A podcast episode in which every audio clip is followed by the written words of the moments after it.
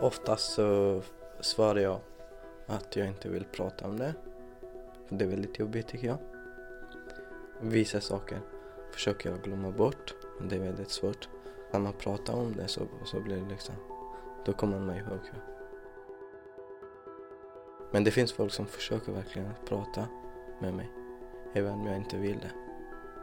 De försöker liksom. Ja, men kom igen. Är det någonting som du skäms över?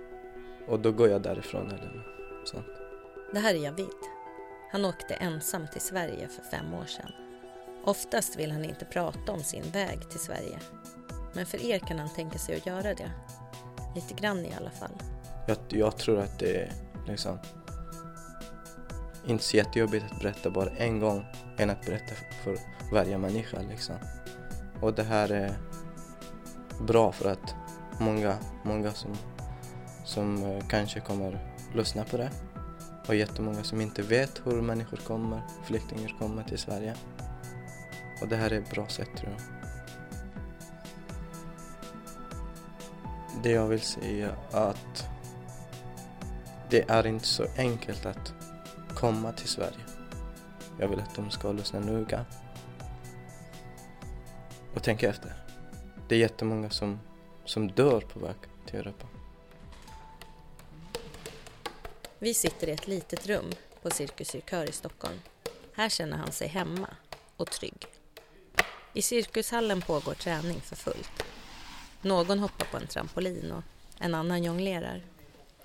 Det blir aldrig helt tyst här, men Javid verkar inte störa sig på det. När vi har pratat klart kommer han att gå ut dit, till de andra. Han går här, på Cirkusgymnasiet.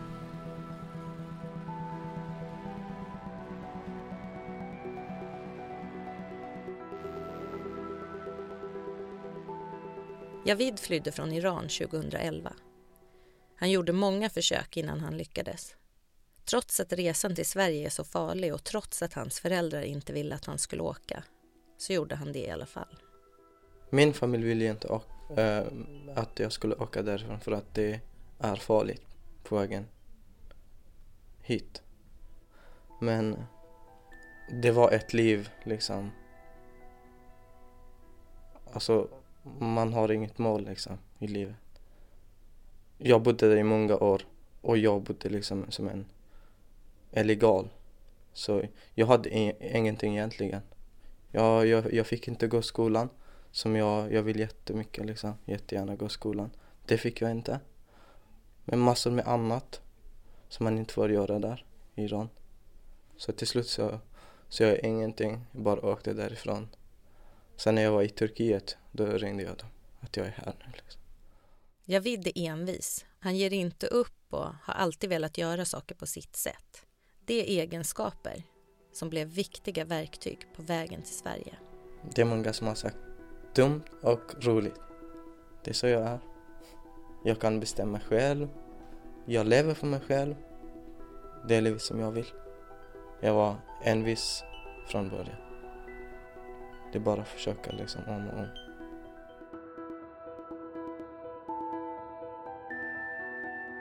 När Javid kommer till Grekland stannar resan av. I sju månader bor han i ett improviserat läger i hopp om att komma med ett fartyg därifrån. Vi bodde i skogen, människor från olika länder.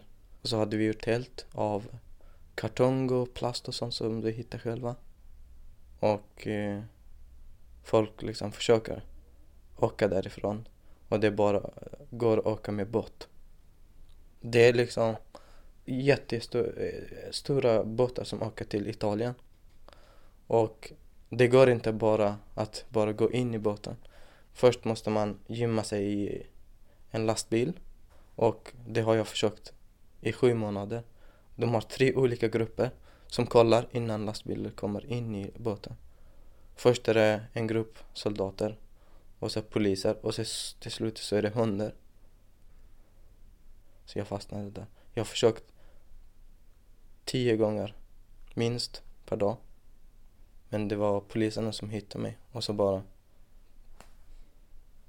ja, gå ut liksom. I början så var jag väldigt rädd. Men till slut så blir det normalt typ. man visste ju att nu kommer de hitta oss och slår dem lite och så går man därifrån. Det är liksom, det är jobbigt men eh, det händer ju hela tiden. Man försöker ju ännu mer, om och om. Det var bara det vi gjorde varje dag, försökte åka vidare. Alltså det går inte backa. Jag visste att det kommer gå någon gång. Det är bara att försöka liksom om och om. Till slut får han rätt och kommer med ett fartyg till Italien. Han kryper in i en kartong som lastas in i en container. De är 15 personer i containern och alla sitter gömda i kartonger. I början så tänkte jag vad skönt att det är liksom det är över, typ. Men sen efter ett tag så tänkte man liksom jag kommer dö, typ.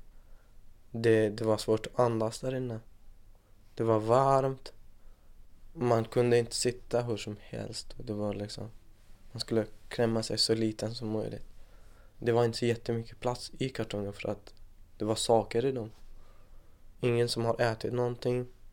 Vi fick inte dricka så mycket vatten. Då behöver man kissa. Det kan man inte göra där inne. Vi hade kartonger över oss som rasade ner för att det var så varmt där inne. Det var bara svett som gjorde att kartongen rasade ner på oss liksom. Det enda jag tänkte på att liksom gå ut och andas nu. Orkade inte riktigt med det där. Men eh, man vågar inte riktigt öppna kartongen. För att det känns som att det är någon som står där uppe och tittar på dig liksom. Uh, så fort du öppnar så, så drar de ut dig liksom, ur kartongen. Så man vågar inte riktigt uh, tills man är säker att, att nu är man liksom över. Efter åkte tre dagar i den där båten som vi satt i lastbilkartong. I Italien är luften nästan slut i containern när jag vidhör hur den börjar lastas på ett tåg. Gruppen i containern bankar för att bli utsläppta och polisen kommer dit. Många mår så dåligt att de måste bäras ut ur containern och hela gruppen fångas upp av den italienska polisen. Men Javid har bestämt sig för att ta sig till Sverige och han är inte redo att ge upp än. Det var som eh, ett boende, men man fick inte gå ut själv. Och eh, de sa att efter 17 dagar så kommer ni flytta härifrån till ett riktigt boende som ni ska bo. Men då kommer vi ta riktigt eh, alltså fingeravtryck eh, så att ni liksom visar att ni vill stanna här. Men jag tänkte på att jag måste gå härifrån innan 17 dagar på något sätt. Och eh, det var två våningar. Och högst upp så var det ett rep som man skulle slänga kläder och torka där, typ. Så tvättade jag mina kläder själv och gick upp. Så såg jag det där repet och tänkte det här kanske går. Det var en tröja som jag lånade och en kort byxa. Och jag bara slängde dem där uppe och tog på mig kläderna helt blotta. Och sen så öppnade jag den där repet så klättrade jag ner. Och så sprang jag runt. Det var massor med hus runt omkring. Mm, jättemycket mark som man skulle kunna odla, odlmark.